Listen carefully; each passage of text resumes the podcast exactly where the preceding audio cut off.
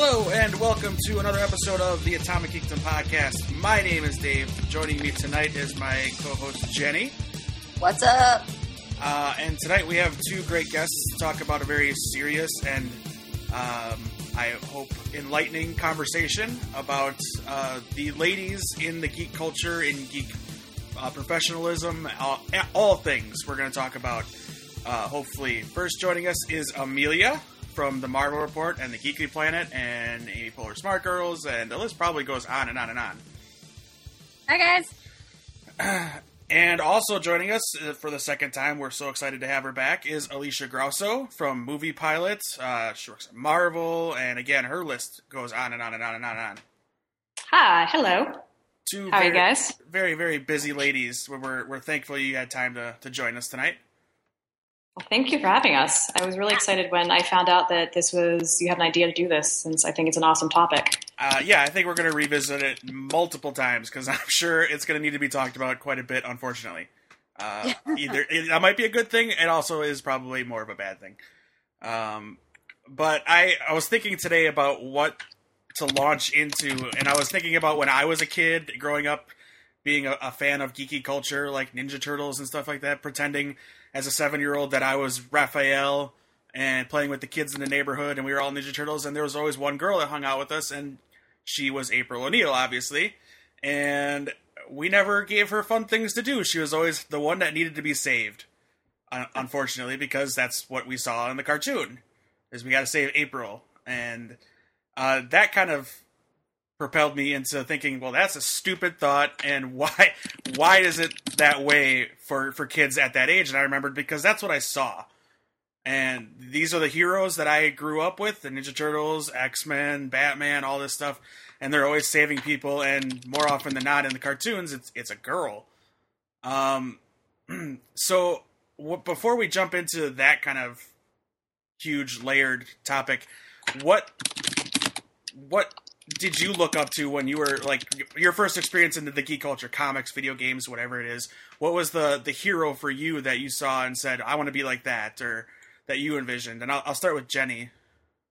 Oh, man. Well, you know this. I mean, I was super young, but Flash Gordon has ruled my entire life. Like, everything in my life to this day, 30-plus years, has been all my tribute to Flash Gordon. But when I'm the typical. I love He-Man, She-Ra. Definitely more cartoons than I was like books and comics, mm-hmm. Growing up, where it's kind of changed now. I'm way more into the comics and the books than I am the TV and the cartoons. But yeah, I've got a list that's a mile long, so you can't make me pick my favorite child other than Flash Gordon. Is there a prominent, like, I guess I didn't frame it this way, but it doesn't have to be, but like a prominent female hero or heroine that you looked up to and thought that's a shining figure for you to achieve? Oh, Jem from Jem and the Holograms. Okay. Yeah, her and Synergy. Yeah, you're. Did you see the movie yet? I will not waste my time on that. I didn't think so. What about you, Amelia? Batgirl, definitely. Any particular reason? Not at first. I just liked her because she was in the Batman universe at first, because I was really young. Mm-hmm. So like I used to watch reruns with my dad of the old television show. And then when the animated series came out, I just always used to get really excited when I was really little when she would come across their little bat cycle, and like that was how I knew that she would be in that episode. Yes. And I think, when I was really little, it was just that there was a character that I could identify with in something that was so important to me. And then as the animated series came and, you got to see her strength and her struggles and stuff like that. And as I grew, like I got to grow with the character, mm-hmm. Which was fun for sure. Cool. Yeah. I always got kind of excited when I knew Batgirl was going to be on it, not just because it's a cute girl, but because it was a bigger Bat family character, She was cool to watch. It added something different to the Batman and Robin proceedings. What about you, Alicia? I was really a big fan of She-Ra. I used to run around pretending to be She-Ra. But you know, there weren't really that many female characters in movies and TV to look up to. I'm probably a little bit older than most of you guys. So I grew up in the 80s, and you were kind of stuck with She-Ra as far as being like, you know, a kick-ass female. I mean, I did love Jem and the Holograms, but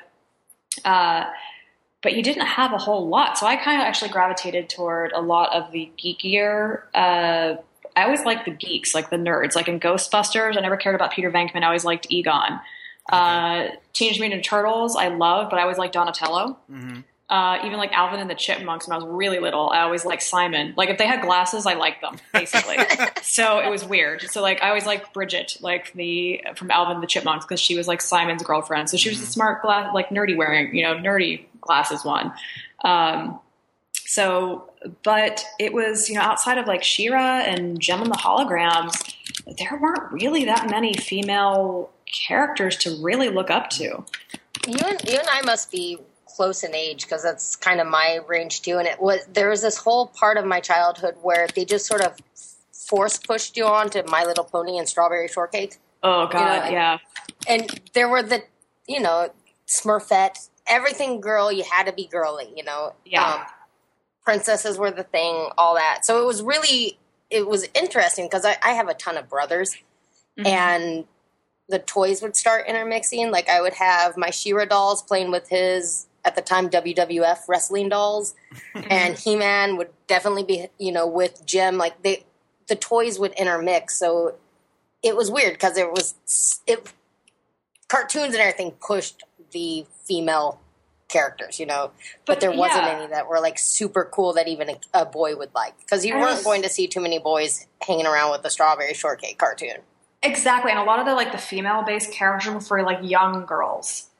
Like very young girls, like, and so once you got a little bit older, you had Transformers. So I remember my sisters and I played with like Transformers all the time, and Teenage Mutant Ninja Turtles and GI Joe, because we just didn't have like any, like there was some Barbie and some stuff like that, but for the most part, like the really girly stuff was like Strawberry Shortcake and My Little Pony, which we stopped being interested in when we were like 6. Right. Okay, so now we kind of have an idea of where you were, where you kind of grew up with. I'm surprised. What about, like, I don't know, because I wasn't a fan as a kid. Like, the Disney princesses, do they play a role at all for young girls? As far as... Nah. Okay. I think it depends on the girl, because, like, a really good friend of mine growing up was obsessed with some of the Disney princesses. Like, everything, you know, Halloween, that's what she wanted to be, and then she wanted the sheets to go on her bed. I don't know if it was, you know, not. I liked the movies growing up, but I also preferred Jungle Book over, you know, Snow White. Sure. But it just depends on the girl, I think. I think the princesses do a lot for a lot of girls and the storylines are usually pretty good. Well, but I don't know. It's not a deciding point, I don't think. It also, you know, depends on the princess and the time period, because, like, by the time I was alive, like, we had so much more than, you know, the stereotypical, boring, useless princesses. And, you know, there are people who make arguments for Snow White and Cinderella and, yeah, whatever. But, like, you know, we got the Belles and the Mulans, and, you know, we got to kind of grow up with those. So that was a little different. Yeah, I was going to say, like, the Disney princesses that we know now are kind of different. It's the Disney princesses weren't a thing when I was growing up in the 80s. It was just, these were the movies, but now they have the Disney princesses as a term that people know now, because obviously there's more movies, more characters, and it's more of a thing. Whereas, like, Snow White and Cinderella, like, to me, those stories always ended with, well, they had to be saved by a boy. Yeah. You know, looking back, I realize now, I said that there just weren't a lot of female characters for, you know, to be role models. And I realize that's true if I'm looking at movies and particularly TV shows and cartoons. But now that I think of it, I found a lot of my female role models in books. Okay. I really loved Anne Shirley of Anne of Green Gables. She was my spirit animal. I loved, I read Laura Ingalls Wilder's A Little House on the Prairie series. Meg Wallace from, you know, the Madeline L'Engle, like Swiftly Tilting Planet. you know, obviously like the Pevensey sisters from Narnia. So I feel like in books, there were actually a lot of great, you know, fully rounded, like feisty, you know, independent heroines in the popular book series, but that didn't translate over into cartoons, because at the time of cartoons, you were also getting a lot of the Japanese adaptations, and those definitely did not cater to women at all, right. Or girls. So I found most of my female role models and idols, because I still am a bookworm, but in books. So now that I think of it, I did have a lot. They just weren't in TV and movies. Sure, sure. And when I'm thinking like in the 80s, early, late 70s, 90s, like the prominent like female characters, even in movies, like all I can really come up with is like Sarah Connor and like Sigourney Weaver and Aliens. Mm-hmm. And I mean, you had some fantasy stuff, but even the fantasy movies, like they were mostly just needed to be saved. Right. Like, yeah. And then with Aliens and Terminator, those are like adult movies, so they're not really designed for little girls to look up to Sarah Connor. Yeah. Well, and even in the case of those movies, like they're kind of the stereotypical like strong female character where they are badass, and I love that, and I'm here for that. But like it's still like very one note. Having multi-layered female characters, like their purpose, it's just like watching The Expendables. Like I'm not watching that to see those guys have dimensions. I'm watching that to see them punch stuff, and that's kind of the era of this. Like the stereotypical strong female character. Sure. I feel like we're in an age right now where we're just finally starting to get really well-rounded female characters that are realistic, because for so long, honestly, I hear the phrase strong female character and it makes me cringe because I know that 99% of the time that phrase is coming from a guy. And he envisions either that, exactly what, you know, Amelia just said, where it's that whole like, kick-ass, you know, kind of, you know, kick-ass and take names female character with an attitude, or it's going to be like the really weird, vampy, like femme fatale, like sultry, you know, like look at Sherlock. My mind just went blank. His Adler. Thank you. Yes, thank you. Thank you. Irene Adler. And that's it. That's all you get. So you hear strong female character, and it's like you do realize that the vast majority of women of this earth don't fit into that. But when you see things like Jessica Jones, Tulip from Preacher, you know, Game of Thrones, like we're starting to get a lot more fully realized, like just realistic female characters, which is really, really cool. Yeah, I found myself, I don't remember what I was writing. It was a review of something, and I wanted to describe the character, the lead character, and it was a woman, and I wanted nothing but to avoid the word strong female character. Like I just didn't want to say it that way, but like I felt like a weak writer if I had to describe her that way, but that's what they posed her as, unfortunately, is what. But I can guarantee that how they posed her, or who, like the descriptions, that those were written by male executives, sure. Male writers, right. Executives. So yeah. What about, like, you know, as we kind of move forward in time, like in TV, the progression for me was, like, the stronger female characters was, like, Buffy or Sydney Bristow from Alias. Are those believable for you guys, or are they still a little bit out there? So, for me, like, I like Buffy, but I'm much more of an angel person, so just, like, sticking in that universe, I find the Freds of those worlds to be almost stronger than the Buffys. And I feel that way today. 'Cause it's the same reason that I gravitate towards heroes without superpowers. Mm-hmm. Like it's easy to be brave when you're invulnerable or you can do all of these things, but it's a lot harder when you're scared or you could die at the drop of a hat. So, I mean, like the Caitlin Snows and the Freds and the Felicity Smokes and those type of characters that are terrified and they are afraid, but they rise past that, those are like some of my favorite characters. And I, like, obviously still have a big place in my heart for the Black Widows and the Batgirls of the world, but I just, huge thing for the female characters that are portrayed as you know, weaker, but they have that strong, brave moment where they're like, no, I'm not weak. I'm just as much of a badass as you. Not to change it to the males, but I'm similar in that I like the Xanders of the world or the Fitzes of the world, like those guys that are just there because they should be, and that they could be killed at any moment. Mm-hmm. I think, though, too, it comes down to not so much popularity, but those secondary characters are more relatable to a lot of people because not everybody is the Buffy Sanders, the most popular, coolest person, and now has all these, you know, these challenges that she, you know, are put upon her. You've got, most people can relate to a Willow.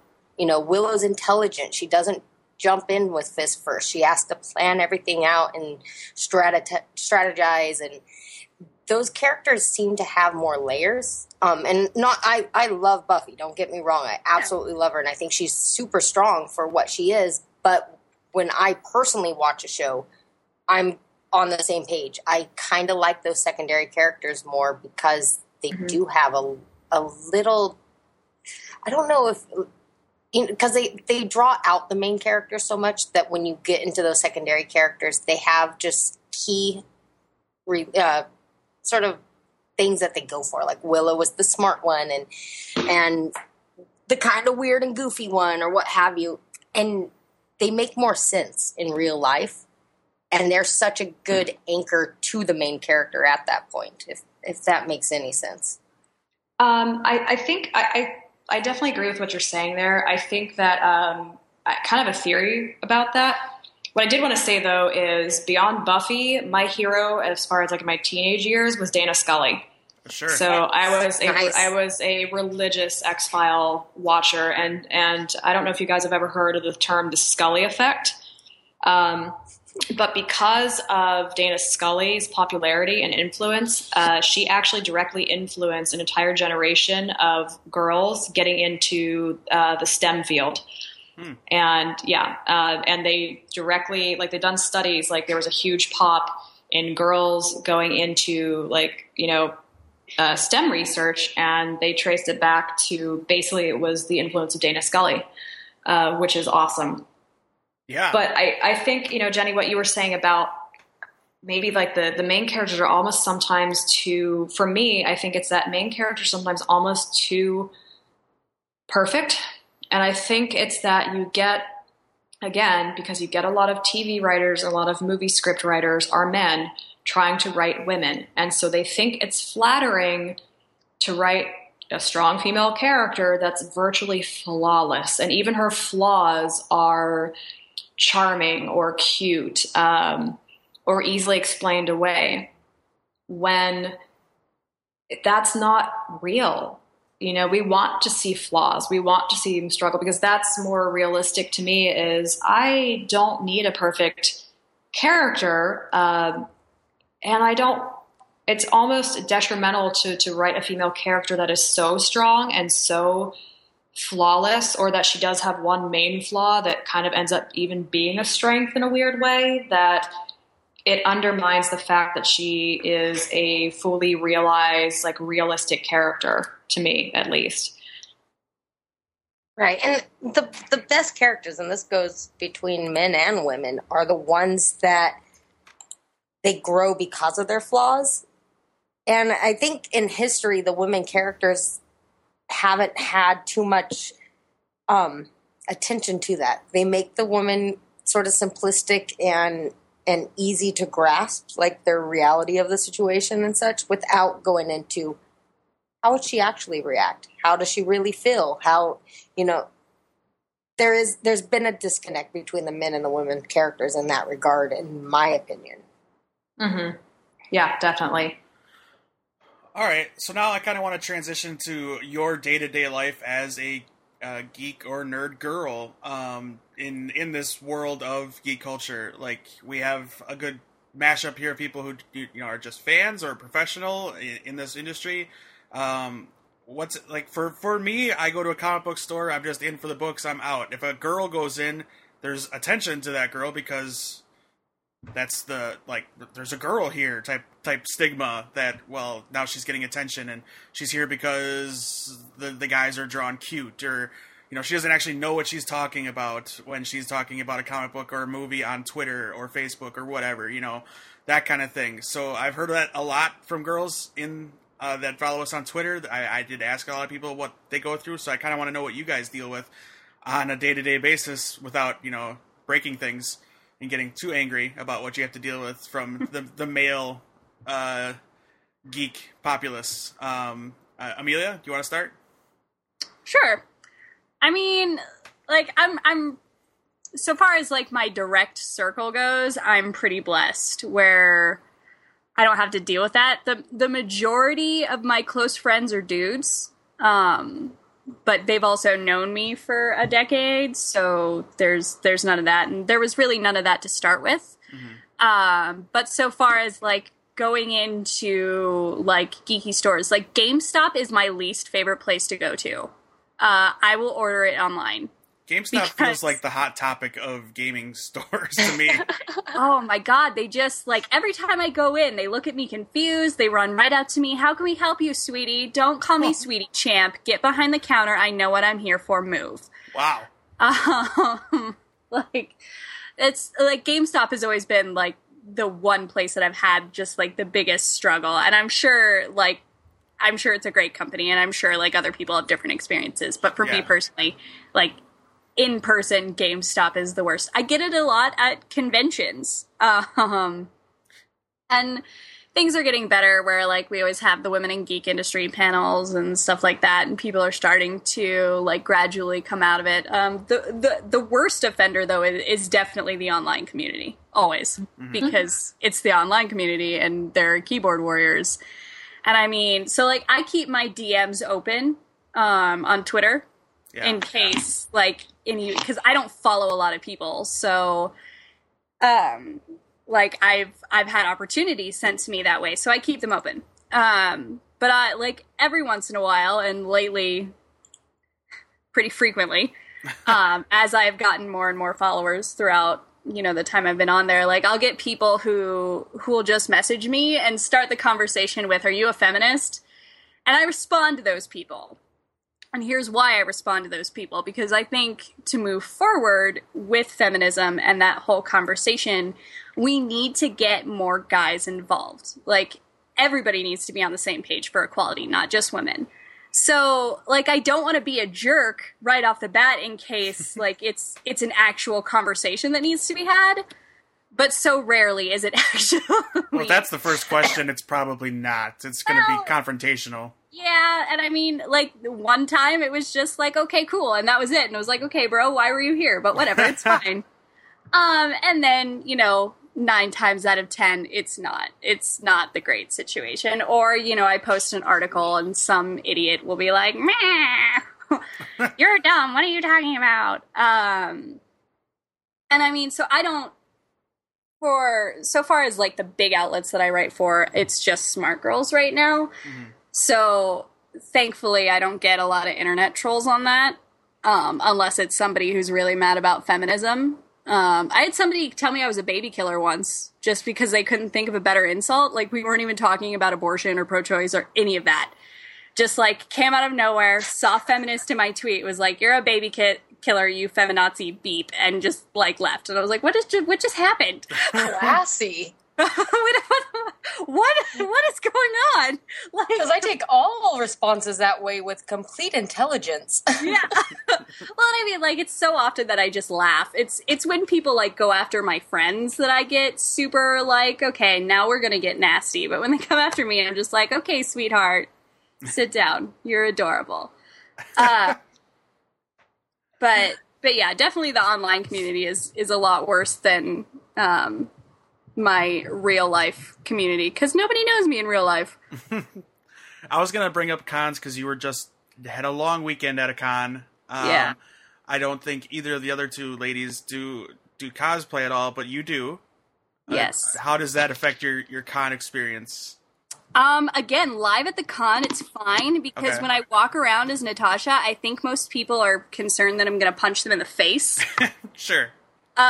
you know, say all you want about resting bitch face, but it saves me a lot of conversations that I don't want to have. Yeah. Because I just, like, my face sets in this expression that says, don't talk to me. I'm not a super approachable person, which is not always great. But online, you know, when I post those pictures, I get a lot of, what was it last year? It's been a while since I've gotten any, because I just now posted a lot of the Black Widows from this year. I got, did she eat Black Widow? I prefer the one that shows more tits. I remember Black Widow having a lot fewer chins. Jeez. I mean, you know, the cosplay community can be super vicious, and it's not just for women, like, it's for guys, too. Definitely can be a nasty, nasty group of people, but it's less, oh, you're just cosplaying her because you're a redhead, and more just nasty comments about how I look, which would break my heart if I gave a shit what they had to say. Right. I don't know. Cosplay, when I go to a con, I can't cosplay. I'm just not that brave. But the cosplayers, whether the costume is well done or it's just, you know, made seconds before they got there, or if it's a person that's not the right size for this character, it's cool because they're having a good time with it, and they're enjoying this character, they're promoting this character that means a lot to them, and that's what it's there for. But you know, it's the world that we live in. There's bullies, and it's going to be for everything. So it's unfortunate. What about you, Alicia? What do you kind of deal with on a day-to-day basis, being the as prominent as you are on social media, especially when hockey is on? Yeah. Well, Can I ask when you're watching hockey and you're tweeting about it, do you get mansplained hockey stuff to you while you're tweeting about it? No. Good, because you know what you're talking about, and I mean, really, most of the only sports people I follow on Twitter are like the Pittsburgh. I'm from Pittsburgh, so You know the Pittsburgh sports community, and they know better than to question my judgment, right? But I, you know, Dave and Amelia, as you guys know, I'm quite active on Twitter. Jenny just followed me, but I am, you know, very active on Twitter. I'm not the most well-known entertainment, you know, journalist out there, but I do write for, I mean, you know, I'm editor at large for Movie Pilot, and Movie Pilot is a pretty damn big site. Forbes, you know, I write for Forbes, which I write more business and marketing for them about the movie industry. So it's really hard to like piss people off on Forbes. I did really anger the furry community once. Wow. Writing about Zootopia and implying that they were sexually attracted to the main character, which they are, but I just modified it and basically made a point to say that it was just some of the community, not all of it. And then they settled down, and I was like, wow, you guys are really nice compared to Gamer Gators. So you're all right for a community. Right. I was like really sweet. Like they called me like, well, thank you so much for changing that. And I was like, all right, you guys have just bumped way up in my hierarchy of like demographics and fandoms I've pissed off with my writing. And then, you know, there's Movie Pilot, that Film School Rejects is another one. And then occasionally Marvel. Marvel's a little bit hard to make people angry because it's mostly just news and stuff. So, but I am very active on social media, and, you know, I tweet as much about politics and self-deprecating jokes, and I am firmly a feminist, and I am very opinionated, and for the most part, I don't have problems. The people that follow me are very cool. I do follow quite a few people, but I've made a point to weed out the ones that don't add value. So it's a pretty cool, respectful community. Every so often though, actually probably more often than most people, I have a knack for attracting crazy people. And you guys have seen this where somebody will just come out of the blue and just start like just ranting like batshit crazy stuff at me. And I'm just like, okay. So what I get a lot is I particularly love, I do so love when I have some random guy trying to mansplain how the movie industry works to me, or how Marvel works to me.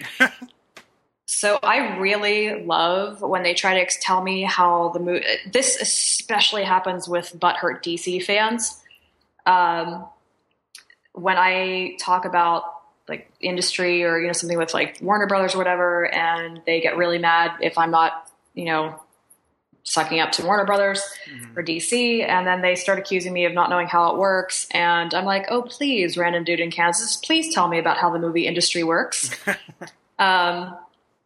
So, I mean, in a large way, even though I do tend to attract assholes because I am very outspoken, I get it a lot less frequently. Maybe it's because I give off the vibe I will hinge my jaws and eat somebody alive if they argue with me. Or maybe it's just because I've proven that I generally know what I'm talking about, but I tend to get it a lot less than a lot of other women I know online. And that is messed up in and of itself, that I've actually gone, well, you know, I did just have some guy call me a, you know, I don't know how, what language we can use in this podcast. Okay. Like a, you know, stupid cunt or something like that. Or, but I'm like, but at least, you know, this time I didn't get a rape threat. Or yeah, I did get a rape threat this time, but at least I don't get it all the time. Like, so-and-so, you know, woman. And I thought that is messed up. Like, I had that thought the other day, and I thought that is effed up if that is where I'm at, where it's like, I got a rape threat, but at least I haven't gotten one in a while, and at least it's not as bad as what other women experience. Like, there's something fundamentally wrong with that if that's how I justify that abuse not being so bad. That's an internet thing, because I can't imagine that happening before Twitter. Like, that's insane to me when I saw somebody, like, you know, retweet a picture of a chat where somebody said that to them. Like, I can't imagine saying that to anyone I know, even if I hated them. That's like, because you're a decent human being, but that doesn't mean that it doesn't happen in real life all the time. I wouldn't go that far, but... That is definitely not just an internet thing. That is... Yeah, that's not... I mean, I've been at bars where, you know, if a gal pisses a guy off, they're going to show them what they can do. And just... Yeah. There's a million ways of saying it, but yeah, it's a pretty common thing. Jeez. Just the other day, I was and see, this is the thing. I had a whole Twitter rant about this. Again, like I said, I'm big on Twitter. Find me. You know, it's something that I pointed out to, because a lot of decent guys, they have that exact reaction. Just like, Jesus, I had no idea. It's because the assholes, the true creepers, they don't do it in front of other men. They do it. They're very predatory in nature. So it really is like they are like pulling like the weak one from the herd. They wait until a woman is alone or unguarded or by herself, and that's when they'll do it. And that's when they'll be that aggressive. Yes. Oh, yeah. Okay. Okay. The other day I was walking to my car, and this guy was on his bike, and he rode past, and he was like, hey, mama. And like, he kind of gave this like weird, like this leer. And I just went, nope. And he's like, bitch. And I went, okay. And I kept walking. Same guy, 3 days later, tried to do the same thing with me. And I was walking in my car, and he called me a cunt this time, or stuck up cunt. And I can guarantee if I had been with another guy, or I'd been even maybe like with another girl, but definitely with a guy, he never would have even said a word to me, because a lot of guys, if they see with another guy, they'll go, oh, she's his property, so I can't say anything. She's, you know, so. That's not even where my brain went. I think it's a bit of that, but I also think it's a bit of, obviously, if you're with the guy, more than likely they have respect for you, and they know that guy's probably going to beat their ass because they're disrespecting, you know, the person they're with. But yeah, Dave, it's crazy. It is. It's very... very common. And the moment that's why women go to the bathroom together, you know, it's the ongoing, exactly. Let's go. Because the moment you break away from the herd, there is always an asshole. No matter where you're at, you can be in the nicest place in the world, and it's easy to find an asshole. At bars and restaurants and clubs, or even in public in general, I have stepped in more times, and I've seen women step in on behalf of other women, like strangers, more times than I've seen men do it, because when women are out in public, even if we're in Starbucks, if we're at the grocery store, if we're at a bar, we keep our head on a swivel. And if we happen to notice a guy walking up to a woman and starting up a conversation with her, every woman that noticed that will keep an eye on it just in case. Whereas every guy in that room will think nothing of it, and so they'll be looking down at their phone. I can't tell you how many times I've had weird stuff happen to me right in front of another guy in public because he was on his phone and completely oblivious to what was happening. Guys don't have to keep their head on a swivel when they're in public because they are never threatened, whereas women, we do. And so we look out for each other. And so I've seen far more women, and I've stepped in to on behalf of other women more. And it's not that they're bad guys. It's just that they literally do not see it happening. Mm-hmm, right. Well, yeah, because I can say I wouldn't think that at all. Like, why do all these girls go to the bathroom together to talk is what I would think for some stupid reason, because I don't know. I mean, there's that too, but we also go, it's safety in numbers. Right. Yeah. Right. No, don't talk to me when I pee. That's weird. Yeah. Yeah. That's normal, I think, to not talk to somebody. You would be so surprised. Oh, I definitely am a drunk talker. I definitely am. I'm like, girls, we make friends in the bathroom when we're drunk. Because you walk and you're like, oh my God, I love your dress. Like, oh my God, I love your dress. Like, thank you. And then you're best friends for like the next 20 minutes until you sober up and you're like, oh yeah, there was that girl that I talked to when I was drunk in the bathroom. Okay. Awesome. Yeah, I know there was a stand-up comedian that I can't remember which one, but I heard his bit like on satellite radio or something. And he was talking about how when he would have friends over to his house where he lived in a not-so-nice neighborhood, whenever the girls would leave, they would ask for them to walk them to their car. And he's like, I don't know why. It's like, you know, you're right out front. Why do you need me to walk me out? And then he realized, oh, it's because they could get raped or killed. Mm-hmm. Yeah, I mean... Go ahead. Sorry, go ahead. No. You go. I was just saying, there was that story that just happened a couple weeks ago. It happened right here in Santa Monica and at a nice restaurant, nice lounge. Oh, I know this one. Three women were out having fun.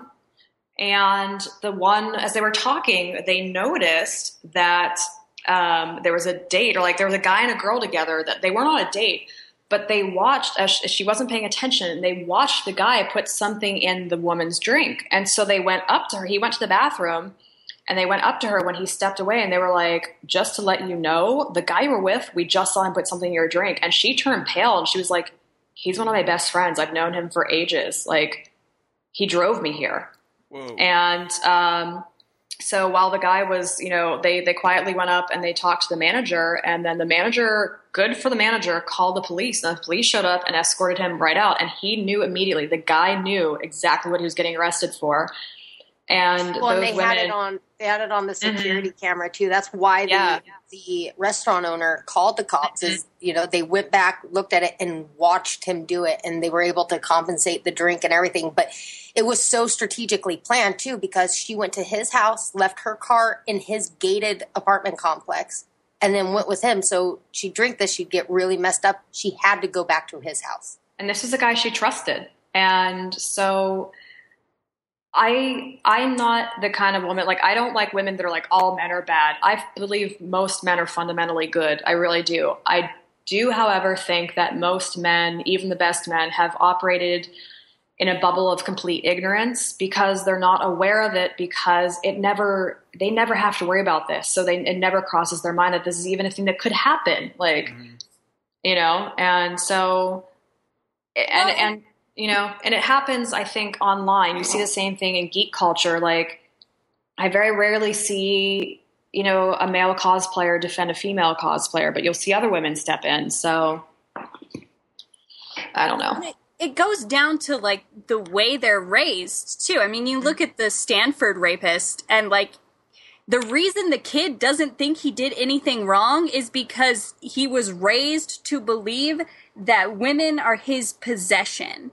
Like, you look at his parents defending what he did. Like, he full on, in his tiny peanut brain, believes that he did nothing wrong because he has full access to any woman that he wants because he is a man. And he is not the only one to have that mentality. He's not the only good old boy from the town who just stumbled on and did something wrong. Like, there are other people just like him who were raised to believe that because rape culture is a very real thing. Like, the sentence boys will be boys makes me want to tear off people's faces because that's how early it starts. Like, oh, he made me uncomfortable. He pulled my pigtail. He snapped my bra. Oh, well, boys will be boys. No, boys will be held accountable for their actions, except for they aren't. That's insane. Right. The words boys will be boys for me growing up meant, oh, those two are fighting. The two boys are fighting. They're boys. They're just fighting. They're just messing around. One of them's going to break their other one's arm or something. Like, that's it. That's right. As far as it goes. It doesn't go towards the treatment of women. But tying that back to geek culture, to bring it a little bit back to the original topic too, that carries over into geek culture because for the longest time, geek culture was built entirely and exclusively for and by and around straight, white, maybe not necessarily straight, but like white men. And they grew up because of the comic books they read, because of the cartoon stuff they watched, that if I am, a dude and I'm a pretty decent dude, then I am entitled to have the woman I want. I'm entitled to have, a hot woman with big boobs. I'm entitled. Like, so it's that idea of that entitlement mentality that really does carry over to geek culture. And a lot of the anger you see in geek culture now from men is it's this group of guys that don't even realize they had, geek privilege because the entire geek culture had catered to them. It was built for them and by them and around them. So to them, now that we're getting a lot of diverse characters, it seems like they're freaking out and they're taking over. And it's like, no, it's like there's still such an imbalance between straight white male characters and like diversity. It just seems like so much because you haven't even realized you've been immersed in a world that was built for you, exclusively for you, by you. Well, I think too. Yeah. Like there's almost a role play when you read a comic or you watch a cartoon or watch a movie. Like if you're a man, you might want to be Superman. Well, Superman gets Wonder Woman and Wonder Woman's sexy and all that. But it starts to translate over as well that, well, it's your fault because, well, look what you were wearing or, I was a nice guy. So I deserve you. Mm-hmm. Yeah. So they see that the woman usually, the man usually gets the woman in a lot of the storylines. I mean, less now so than, in the last 20 years or more. Mm-hmm. But there's that mentality that, okay, if I'm the star of this story, then I'm going to get the prize girl. And they kind of, it's almost like they take that into their real life. Like they want to be the star of their own superhero or what have you. And if you dress sexy, then it's your fault. It's mine. I can do that because I'm the main star. It's a weird thing, but I'm the nice guy. I'm the good guy. I deserve the girl because I'm nice. And that toxicity doesn't just affect men either. Like, that culture affects women, too. And not just in the sense that, like, we end up being victims of it, but in the sense of, there are women who grow up to believe that that's okay. I mean, you look at, tying it into geek culture, you look at the Kilgrave and Jessica Jones shippers and the Harley and Joker shippers, where they're just completely and utterly oblivious to the fact that they are in this disgusting, abusive relationship and think that it's perfectly fine because, oh, but he loves her, except Joker doesn't love Harley. Yeah, but, like, in the Kilgrave situation, like, he totally gets her, though, because he loves her so much, and he deserves her because he loves her. No. I will say, and not to throw them under the bus or anything, but I will say I've seen that more from younger women that are less experienced. Yeah. That's a very much a mentality of it. Well, it really is very much a hallmark of like young women to like, I can change the bad boy. Mm-hmm. And then you get older and jaded and you're like, fuck that. Like I, nope, and it's the Twilight series, Exactly. That's what I was going to ask. Am I being too like ignorant and thinking when I read the first Twilight book and saw the movies, like that is not a healthy relationship for girls to look at. No, well, and it's the same with like 50 Shades of Grey. Like I mean, that was a huge bestseller, and when I read most of the first book, and it was disgusting. The female character in 50 Shades of Grey is abused through the entire storyline. Same with the movie, but they're like, she likes it. She likes being this. Like, you see it a lot in anime as well. Not to paint too broad, a brush, or paint, the Japanese or anime culture is too broad a brush, that I don't want to offend anybody or stereotype, but there's a lot of really, really fucked up subtext in a lot of anime. You have a lot of the really stupid, innocent, schoolgirly characters that are essentially useless or clumsy. And then, a lot of games and manga as well. You have a lot of dudes that are super rapey and assholes. And that's who the girl falls for because he's just misunderstood, or maybe it's her fault. You get a lot of that, it's very weird. It's very strange. And, you have a lot of, teenage girls in America, growing up watching, reading this stuff, playing anime games and stuff. And it's sending a really weird, messed up message. You mentioned something earlier, Dave, where you said a lot of women will go into a comic book store and they'll be like, oh, are you here for your boyfriend? Or you just want to read these because the men are all big and muscle bound. What so many guys don't understand, and it drives me insane when we talk about the way women are drawn in comics, and they're like, well, you get a lot of bare-chested men too. And I'm like, you don't understand. Both the men and women drawn in comics are both to fulfill male fantasies. Right. And they're like, nuh-uh. I'm like, the women are who they want to fuck. The men are who they want to be. Oh. There are no women. There are very few women. I won't say no women. There are very few women that read comic books because they think Captain America is hot. Or, Spider-Man is hot. That's not why we read comics. Mm-hmm. And so the way that male characters in comics are drawn are not for women. It's still for men. And that's what a lot of guys don't get. Oh, I totally get that. 100%. I was going to bring it up, but we've been talking about so many more important things. It's the way women are drawn in comics. You look at Wonder Woman and, just the outrageous proportions that these women have. And their costumes. How is that okay for women to look up to that character, to look at what she's wearing, and then you see Captain America's got pants, long sleeve shirt, and he's not drawn to be sexy, he's drawn to be intimidating. Well, I think it goes aside though from even the sexiness and stuff. A lot of comics sometimes take the power away from the female character. What was and Dave, you probably know more, but there was the whole fiasco about the Wonder Woman Superman cover where they changed her whip. Because wasn't it the original cover? She wraps Superman with the whip and brings him in, and she's the aggressor in the relationship. And they changed it so it looked like Superman was the aggressor when they re-released it. So they took the whole power away from the woman again, even though it was meant to have a sexual overtone, it still got twisted along the way. And that happens, I think, a lot with, there's not, aside from Vampirella, there's not a lot of really aggressively, sexual overtone, women characters out there, but there are a lot of the men. Does that make sense? Yeah, I think I followed what you're saying. I don't remember that particular cover. I remember the Batgirl cover with the Joker thing. I remember that being a big... Yeah. Or the Milo Manara variant cover for Spider-Woman. Right, yeah. The one that showed her basically in body paint with her ass in the air. And Marvel, to their credit, they pulled it. But I can't tell you how many guys couldn't see the problem with that.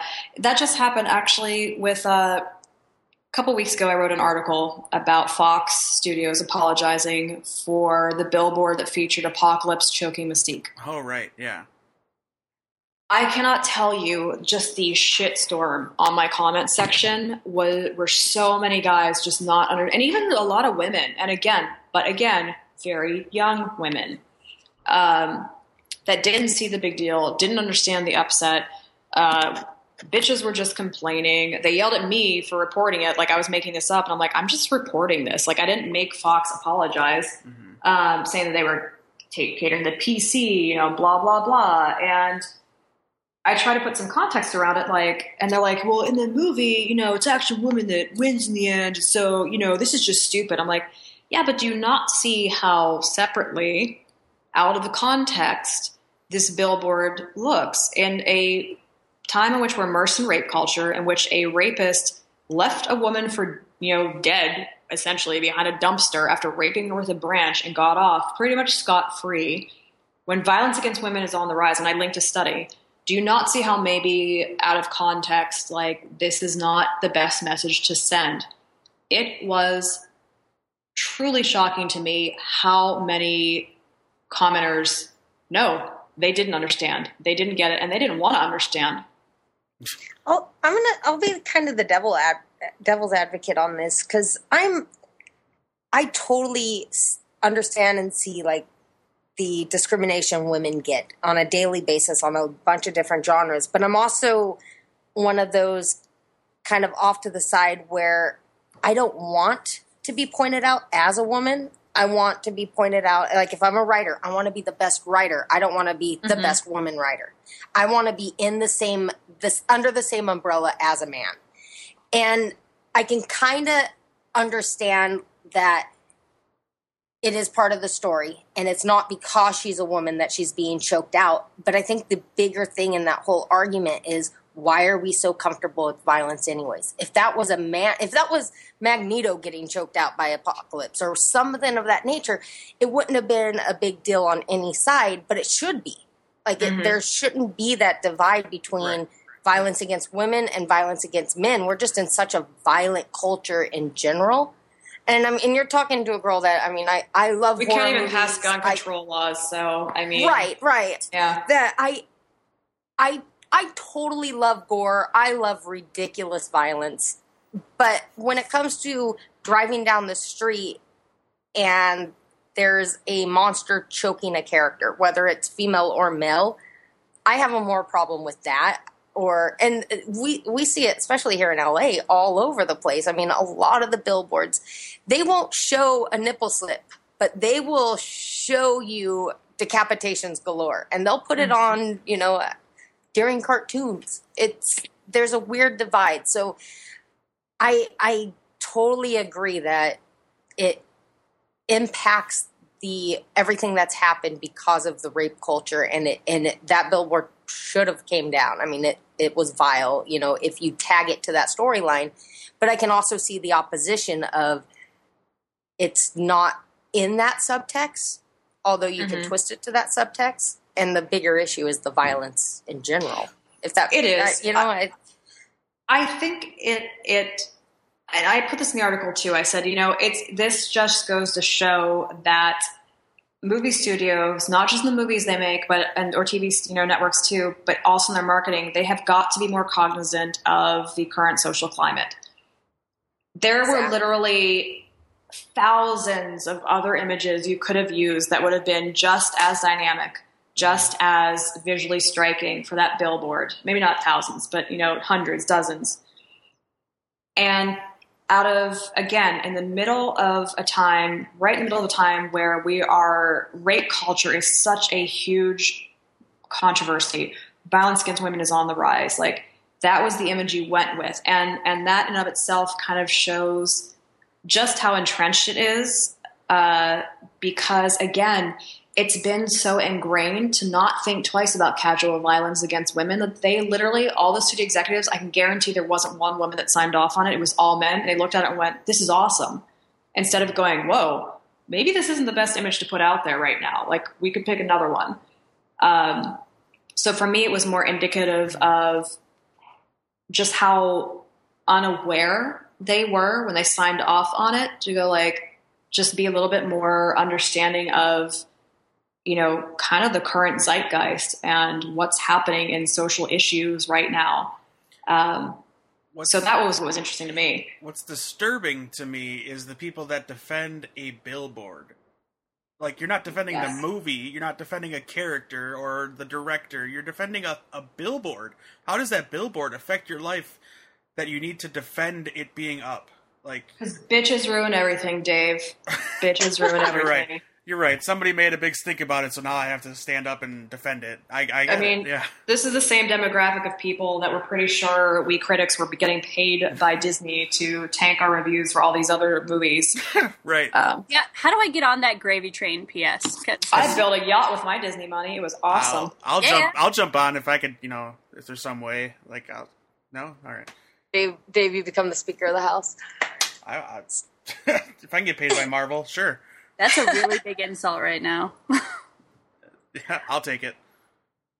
It's crazy, though. I mean, on one aspect, like, it is the social climate, and it's kind of what we were talking about earlier. There's this disconnect. I don't think anybody is, doing it out of, they didn't put any thought power behind it because I don't think they know. They don't understand. Kind of like we were talking earlier where, Dave, you even admitted that you didn't understand that that's why women go to the bathroom together, The more women talk about stuff like this, though, the more it comes to light. So I think, like, the billboard argument, although it's probably not the strongest fight people should be fighting, it's good that they're fighting that battle because it does bring to light the background of it. And you see that across everything, though. Like you were saying, when you go into a comic book store, it depends on the comic book store. I mean, I'm blessed because my comic book store basically has two girls running it, and they're awesome. So I never have issues going in there.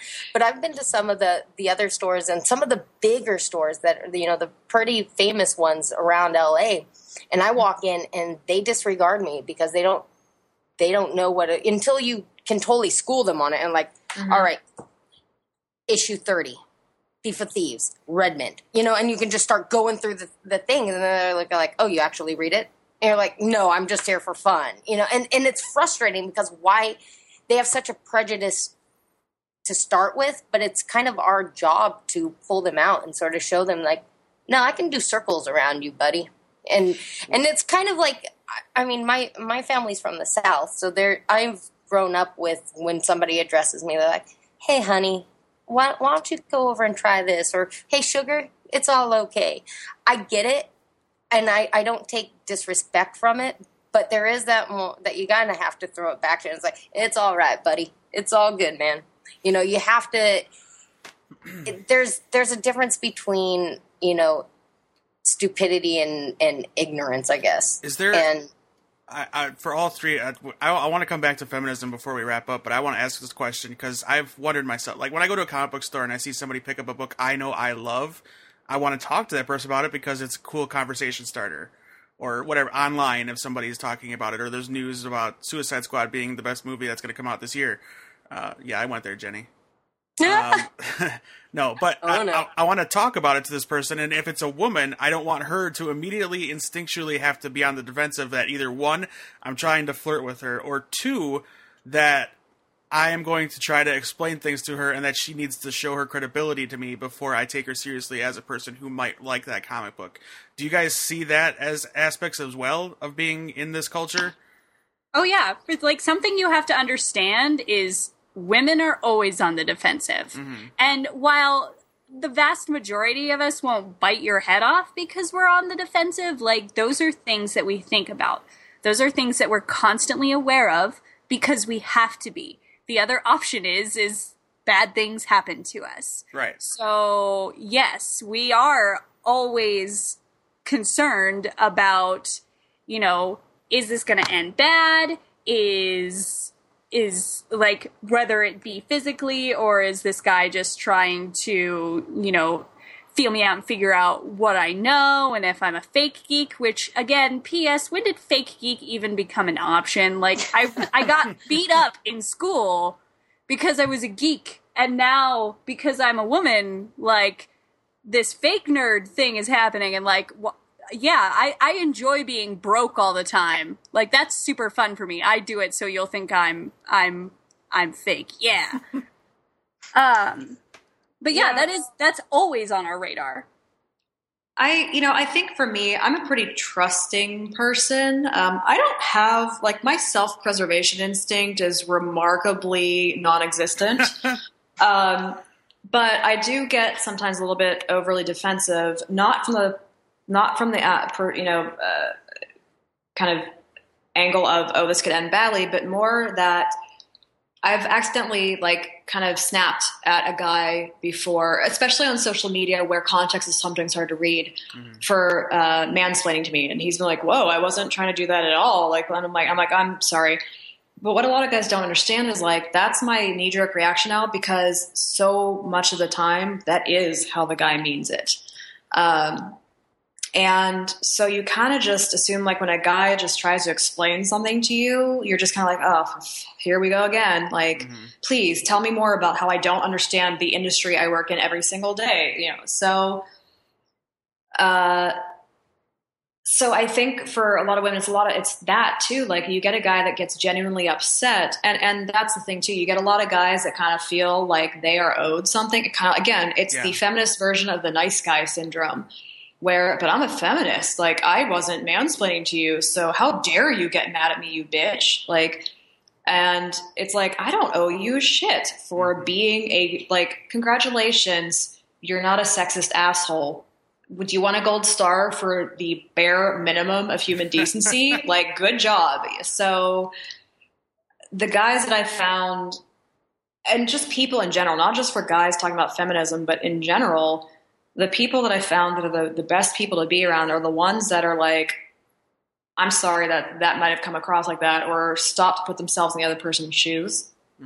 I know, Jenny, you were talking about like how you kind of, you're definitely a feminist, but you're a little bit more neutral, or maybe like a little bit more of an observer sometimes about certain issues. And I have to say, I've kind of evolved on this myself. I used to be one of those people like, oh my God, I don't see why people are getting pissed about this. I don't see why women are making a big deal about this. I've always been a feminist, but I've even gotten a little bit annoyed at some of the like things that, you know, people got angry about. And even now, sometimes I have to unplug from being online since I'm just, it just wears you down. But I kind of realized, you know, over time that it's not necessarily a bad thing that we get outraged about every little thing. I think that misogyny and sexism are so entrenched in our society. It's so ingrained in our mindset and our society and our culture, especially in men, that you almost have to overreact to point out all the little ways in which it happens, all the subtle little things that happen every single day to women, for people, not just for men, but also for women to finally realize like, oh, wow, this is a huge widespread problem. I never realized it was this bad. Women don't even realize how bad it is sometimes because it's just always happened to us. And I think that's why you see a lot of women that will defend sexist things, because they literally don't know any other way.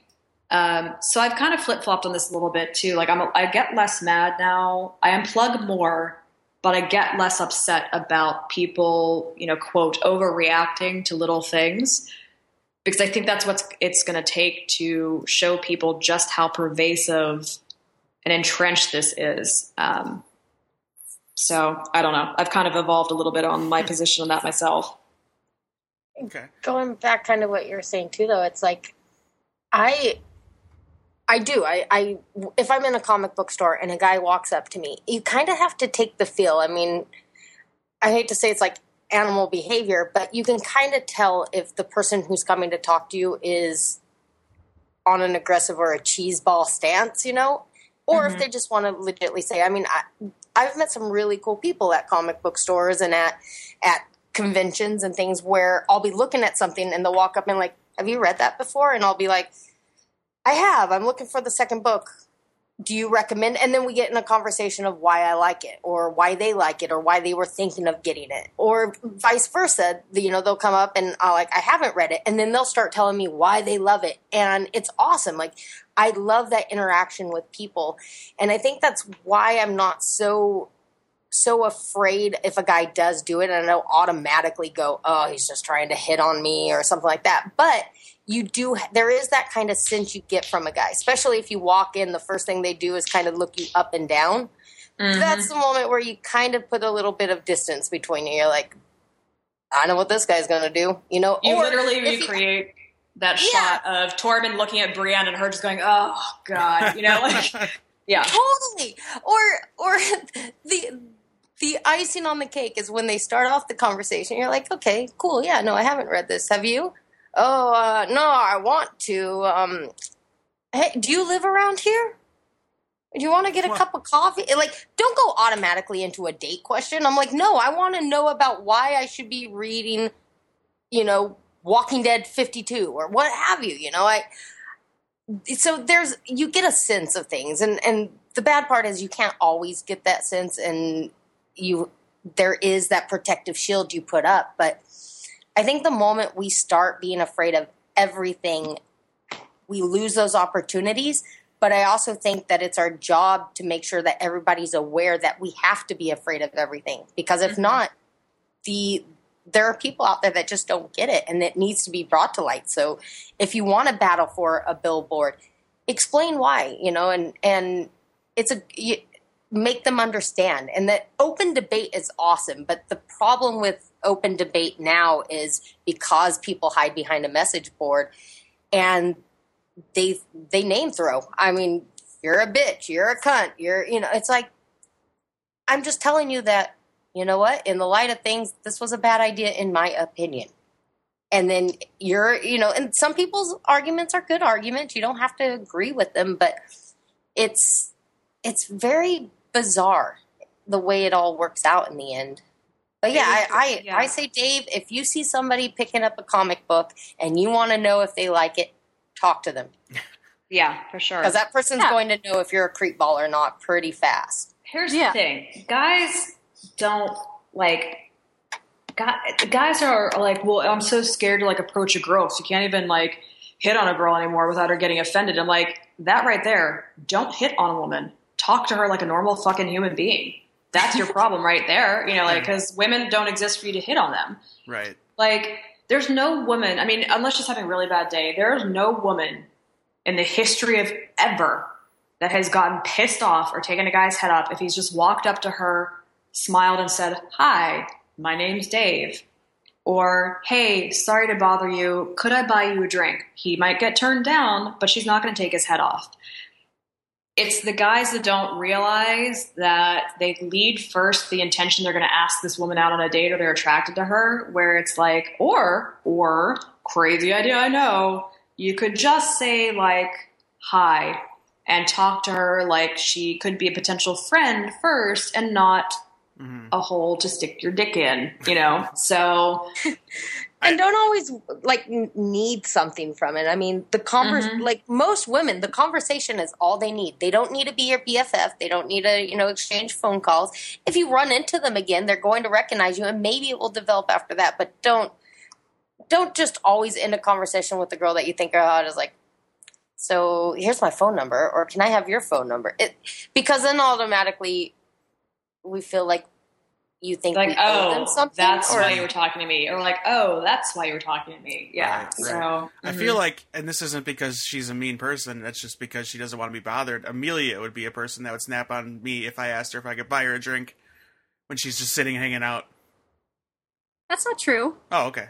I would though. No, if you're Jenny, I'm mean, and this is the weirdest, most bass-ackwards thing in the world. But if we're friends, I'm a lot meaner to you than I am to a stranger. That makes sense to me. Because I grew up with dude friends, so I have dude friendships. Right. So I bro around a lot, which is the most annoying term, but it's true. So random stranger B. No, I'm not going to be mean. If you take time to come to talk to me and you're respectful, then I will be respectful back. Now, I will say that if you ask me for my number or ask me for my phone number, my answer will probably be no, because that's just not, I'm not a social person. Mm-hmm. I'm not looking for a relationship. I have a lot of friends. But I mean, it totally depends on the situation, but I will never just be a bitch because somebody took a chance and came to talk to me. Okay. It's interesting. Women, we could never. You will not find one woman out there that could ever conceive of blatantly hitting on a stranger, like a guy, and then him turning her down and her being like fucking dick.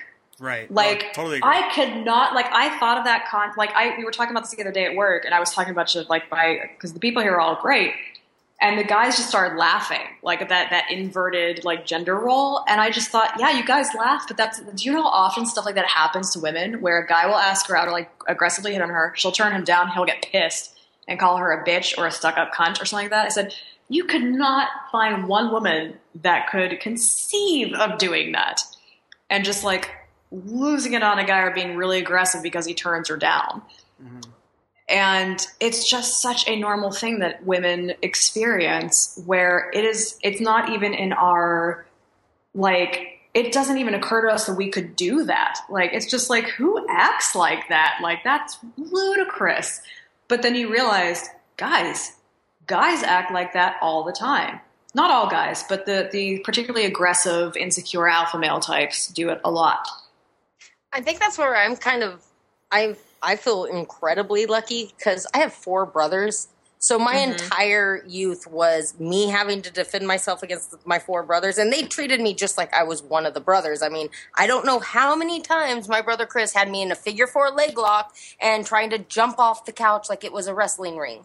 I mean, mm-hmm. weird stuff like that. So I spent my entire youth not like the princess girly girls, but having to know all the Transformers name, because if I took one of his Transformers and he came running up to me going, "Where'd you put Bumblebee?" I better know where the hell Bumblebee is, or else it's going to become an epic Chris versus Jenny war, you know? So I grew up that way, but I also knew at any given time that if I was in trouble, he had my back. And that's kind of progressed in my adult life, and especially when it comes to, you know, just expectations, I guess. So I approach everything as I'm one of you. I'm one of the guys, but I'm a girl, and you better listen to me as well. And so that's where I think the divide is I don't want to be singled out as a woman when I do stuff. I want to be singled out as the writer or the artist, and I think that gets hazy, but I think it's so critical that we understand that, and we understand that we have to fight to put our presence out there in front of the men mm-hmm. and show them that we are able and we are strong, but we also have to, you know, make, you know, see the in-betweens, I guess. If having a really hard time trying to explain this. Okay, so let's wrap up since it's getting late here. It's kind of a 2-part question since we're wrapping up. One, what is being a feminist? What does that mean for you, and what do you think it means? And 2, what kind of hope do you see going forward that things are going to get better, if you see it at all, either in pop culture or just in your dealings with people on a day-to-day basis? Jenny.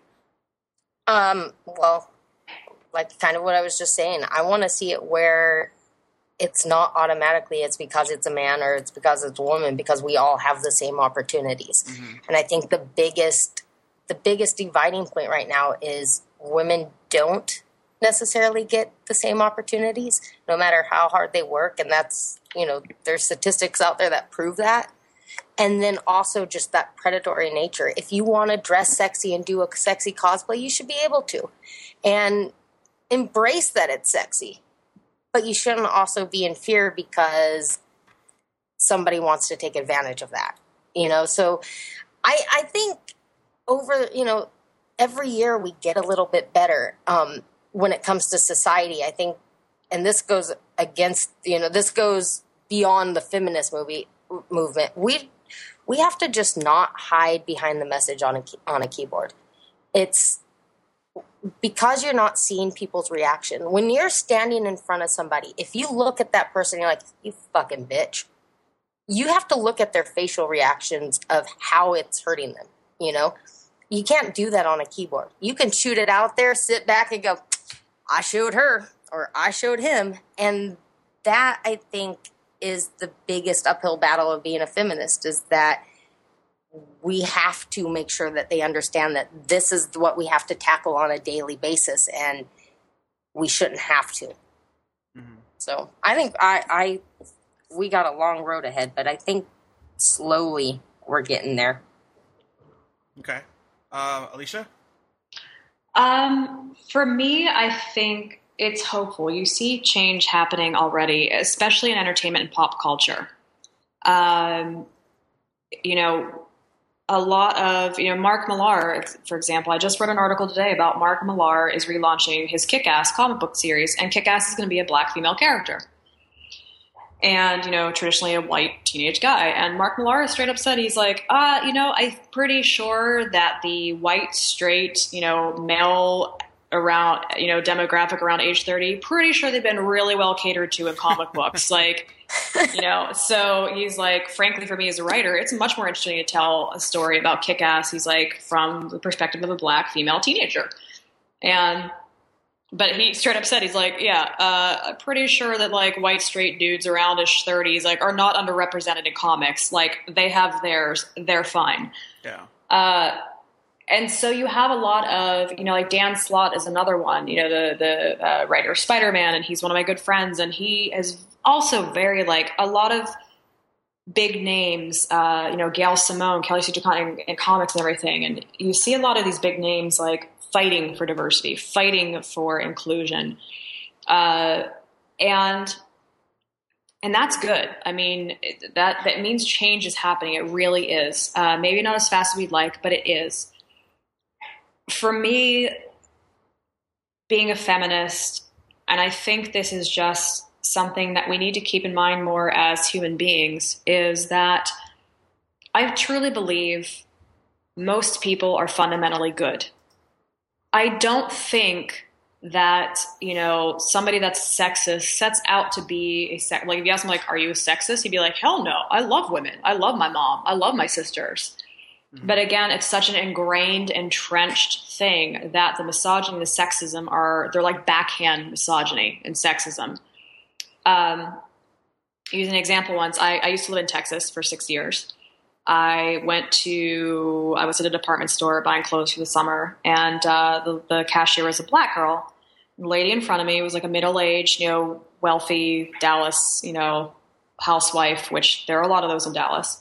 And she walks up to the girl, and sweet as can be, she's like, I just love the clothes in the summer. She's like, girls just look so cute. She's like, and they go get their tan. She's like, oh, but you have the tan built right in, don't you? Mm-hmm. And I was just like, wow, I'm so sorry on behalf of white people, she didn't do it to be mean. Right. She meant it as a compliment, but it was just that kind of casual, racism. And I think that's where a lot of it is. So I think a lot of it involves, genuinely listening. Instead of, I get it. I get why guys are scared. I get that they're feeling attacked. I also get that the role of men is transitioning in society, and they're not necessarily sure where they fit in or what their role is as women become more independent. Less women are settling down and getting married or needing to rely on a guy to support them or having children. I get that. I understand it's a very uncertain time. But I think that it involves a lot less knee-jerk reaction and a lot more listening. And Jenny's right. It makes it very hard when you're online.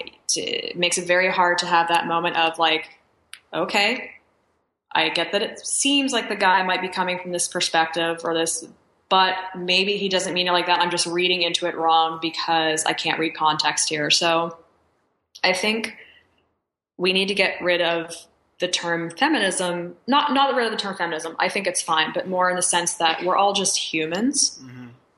And it shouldn't be men versus women or, gendered, but we're all just humans. And how about we all just treat each other equally across the board? That would be awesome. So I don't know. For me, it's just a matter of just taking the time to listen a little bit more and to be a little bit more understanding and open-minded to where another person is coming from. Yeah. Awesome. I totally Amen. Agree. Yes. Totally agree. All right, Amelia, what about you? I agree with what Alicia Bye, Alicia. Said. Bye, Alicia. Good Lord. I hate the question, what does feminism mean, though? Okay. And not your fault.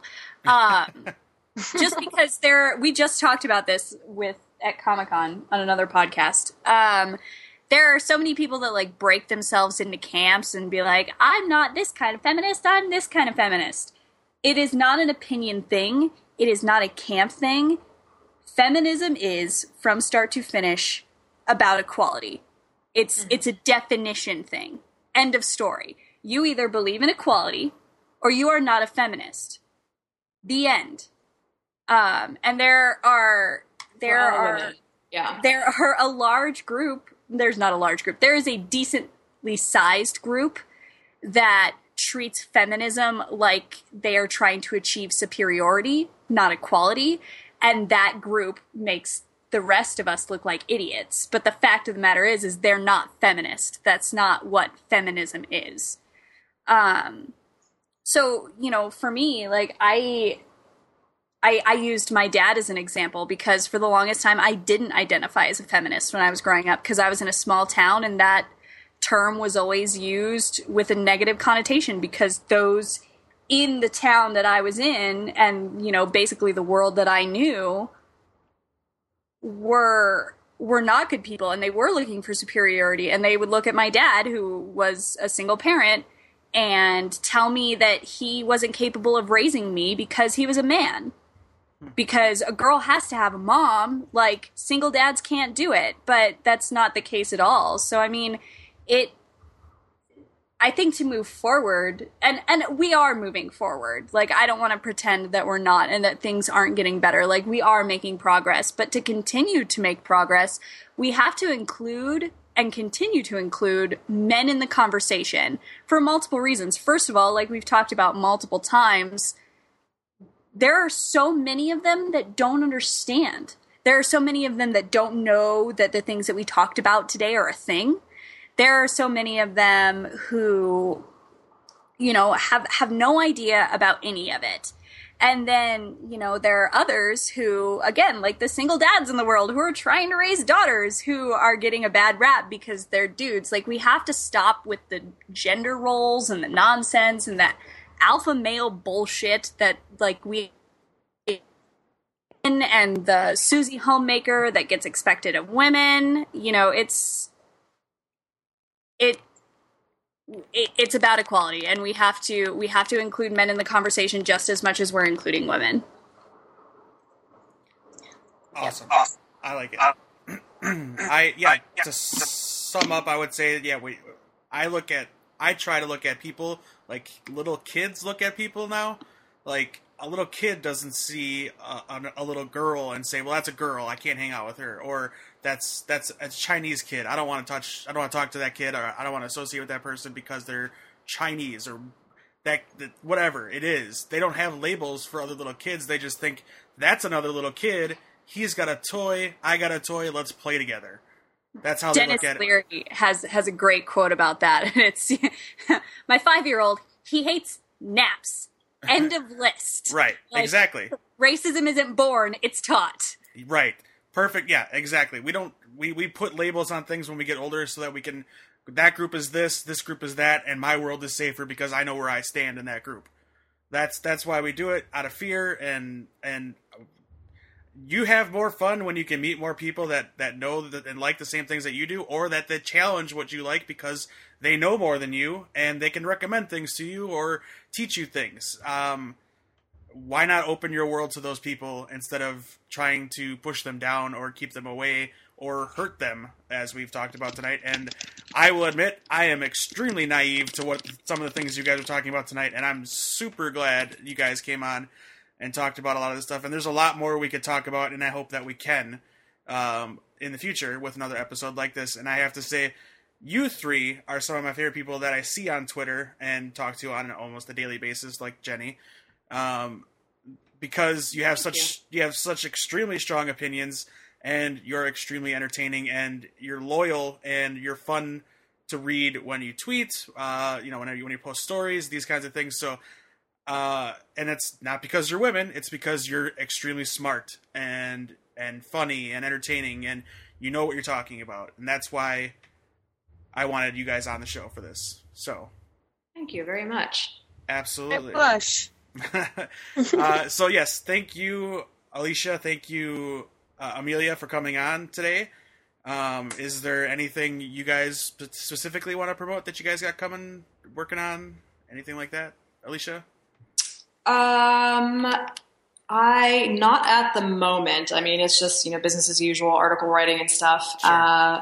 We are doing an upcoming fanzine through Movie Pilot, digital fanzine, it's a survival guide to Comic-Con. So we'll be launching that in a couple of weeks. That'll be pretty fun. Oh, cool. So if you guys want to share that would be awesome. But as far as own individual stuff, just business as usual, just writing. So. And if you want to talk to Alicia on Twitter in a respectful manner, she's on Twitter. You are at Alicia Grosso. I am. And I mean, you can talk to me in a disrespectful manner, but it will not go well for you. So there's that. I've seen it. It won't. And usually Amelia will attack as well. Mm-hmm. What you talking about? I am kidding. Amelia, you are also on Twitter, and you have a story you just posted, or that just got put up on Smart Girls, right? I do, and it's about a comic book about Elizabeth freaking Warren, and I am so hyped about it. And you should go read it, and you should tell her happy birthday, because it's her birthday. Hero. Please tell me. Real. Boss bitch. End of story. I love it. Yes, and if you want to talk to Amelia respectfully or disrespectfully at your own risk, she is at Browncoat Horror, right? You did it! Yes! I get it every time now. Jenny, you are on Twitter. Dave? You are on Twitter as well. I am. I make an appearance now and again. She'll talk to you about all her favorite indie comics all day long, and Jonathan Mayberry. Oh yeah, which I think he might believe I'm stalking him because I just finished his new book, and I just tweet him like it's amazing. Yeah, he should be very afraid of you. So. He should be very afraid of me. Yes. All right, Jenny is super fan. Jenny is on Twitter at Robbie Art. And that's where you can find everybody. Again, I want to say thank you, Alicia. Thank you, Amelia. For spending some time, and we'll do it again very soon. Thank you. Yes, absolutely. Bye, guys. Thanks. Bye. All right, so that was our talk with Alicia and Amelia. Again, find them on Twitter. Follow them. They're awesome people. Jenny and I are still here. We're going to read some of your tweets that came in about this topic, because it's a hot-button issue, and it should be talked about, and we have a lot of people, a lot of women that follow us on Twitter at Atomic Geekdom that are huge geek fans, and they love the geek culture, and they want to be treated just like all of us want to be treated, with respect and equality. So let's jump into it. First tweet is from @Rihanna. I say it that way because there's three A's. Riaanna. She said, people around me are doubtful, somewhat stunned, knowing that I'm that much into superheroes. Apparently it's still weird. I asked her to kind of elaborate on that, as far as, is that, like, are they surprised at the content that you like, or that you know so much about it? And she said both, but more on the second, that she knows a lot about it. They say things like girls only liking them because the actors are hot, or just, you know, for their because their boyfriends like it and stuff like that. At Known Good Geek. The Known Good Geek cast is the person that tweeted to us. They'll not ask my opinion. I have to be assertive if I want to give my opinion, and usually they're surprised when I'm factual. However, I have found if geeks know I know information, they are much more accommodating to asking me and letting me join the conversation. So, and then I did ask, so you have to prove yourself before they, quote-unquote, accept you as one of them. One of us. And she replied, very much, and I am an introvert, in parentheses, typical nerd geek introvert type personality. So stepping up out of my comfort zone to prove myself is already hard. So yeah, that's a difficult thing to do. And then Jenny tweeted that she's a geeky gal that loves to geek out. Sorry. Yeah, I a little bit now and again, just a tad. We got a lot of comments from @Kristen_Marie. She's cool. I actually met her once. She's a friend of our show at Kyle Krause. She was at a comic book store that I went to that opened at midnight to get the Rebirth book. She's very cool. She says, I always get questions that are very much, quote, if you don't know the answer to this, then you're not a true fan, unquote, or quote, you only want to see this movie because you think that the actor is hot, unquote, is a thing that's said to me more than once. She says, wanting to cosplay a female superhero but feeling uncomfortable of the lack of clothing they wear, or seeing people sexually harass other women in those cosplay at conventions. And she says she's got a lot to say, but not enough time right now. But let me finish for now with being accused of being a fake geek girl, or being a geek for attention, or because it's quote-unquote trendy. All of those things are very common. Like, the fake geek girl thing, I think, comes into when you see the models, the cosplay models. And I think people tend to wonder if it's like, well, they're doing that because it's money and attention, and guys are going to like them because they're super hot type of thing. That's where I'm thinking that a lot of that comes from. I had this whole conversation the other day with someone. We have friends that there's a bar by our house where it's a lingerie bar. And we've become friends with a lot of the bartenders there because it's the best bar. I think it gets voted best bar in Orange County like every year, but it's a great bar. But the ladies that work there are awesome. And yeah, they serve you drinks wearing bras and panties, but they're confident in it. And I have no problem with it. And guys go in there and drool and stuff, but they're confident women. Right. A lot of them, like a couple of them that I know there, they'll dress up and go down and do cosplay at Comic-Con, and it's always the sexy, really cool, you know, either steampunk princess or what have you, but there's a sex appeal to it. Mm-hmm. And I know people that would look at them and go, posers, you know, just because, you know, Chris Hardwick's so popular now, everybody's got to be a nerd and everybody's a geek. And this is just me, and not to, like, force my opinion on people, but embrace that. If you're getting the popular cheerleader girls in on what you enjoy, it's the more, you know, they're not going to ruin it. You're winning. Yeah, like, yeah. It's kind of like, well, I knew that band way before they were big. Yeah. It's that same argument. It's just embrace it. I was the one wearing the Batman shirt in high school and getting picked on for it, and now the same kid picking on me for it's the first in line to see the movie. Like, who cares? That means the movie's successful, the movie's popular, you're still a diehard fan, he might not be as big of a fan, but he's paying his money to see a movie, which makes it successful, which means they're going to make more, and you're getting what you want. That's what the Marvel Universe cashed in on. Is that universe got so popular that regular people started seeing those movies, not the diehards, or not just the diehards, and now we get 2 or 3 of them a year now. It's awesome. Right, exactly. And that's the thing to remember, like, aside from girls versus boys or what have you, it's nobody's really a poser. Even if they don't like it and they're pretending to like it, yeah, have at it, they're a poser, but 9 times out of 10, 1 time out of a billion, that might be true. You know, it's most of the time they've found something that they enjoyed, and we've got to get away from in society where we want to put people down. I say embrace it. And I am so excited because I've always had fandom in me from everything. You know, I was a big Corey Haim fan, so I had to see all the Corey Haim movies when I was a little girl. And then, you know, I loved Jem and the Holograms. I loved Transformers.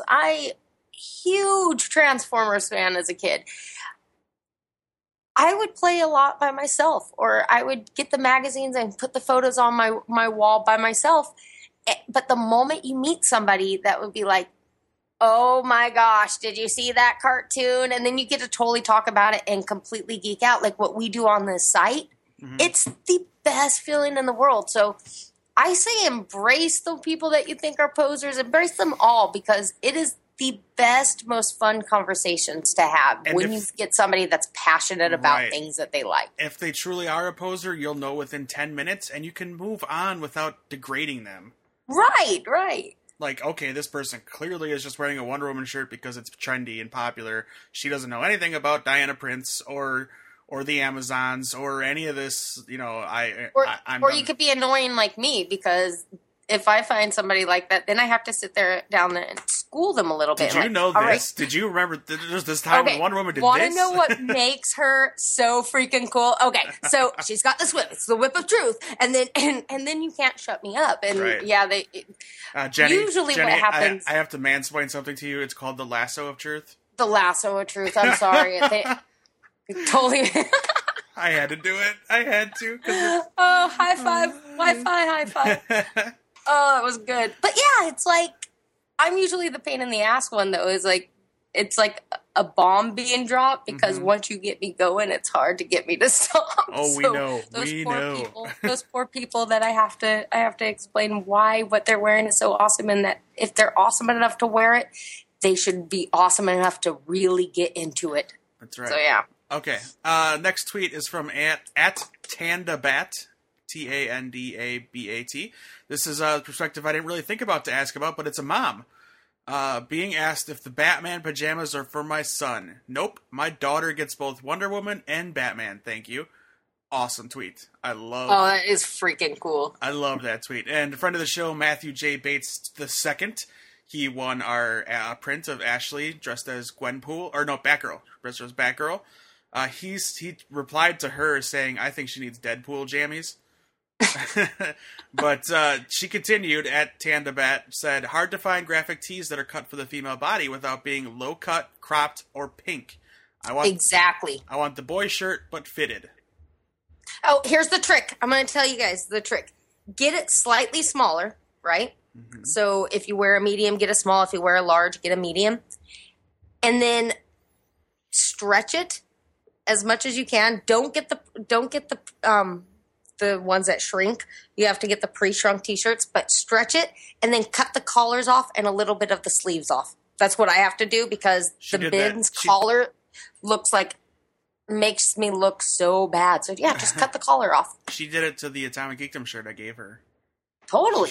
You can totally just cutting the elastic off totally does fine, but you can totally go like 80 spectacular, like I did the Atomic Geekdom, and I cut it totally so I can pull it over one shoulder.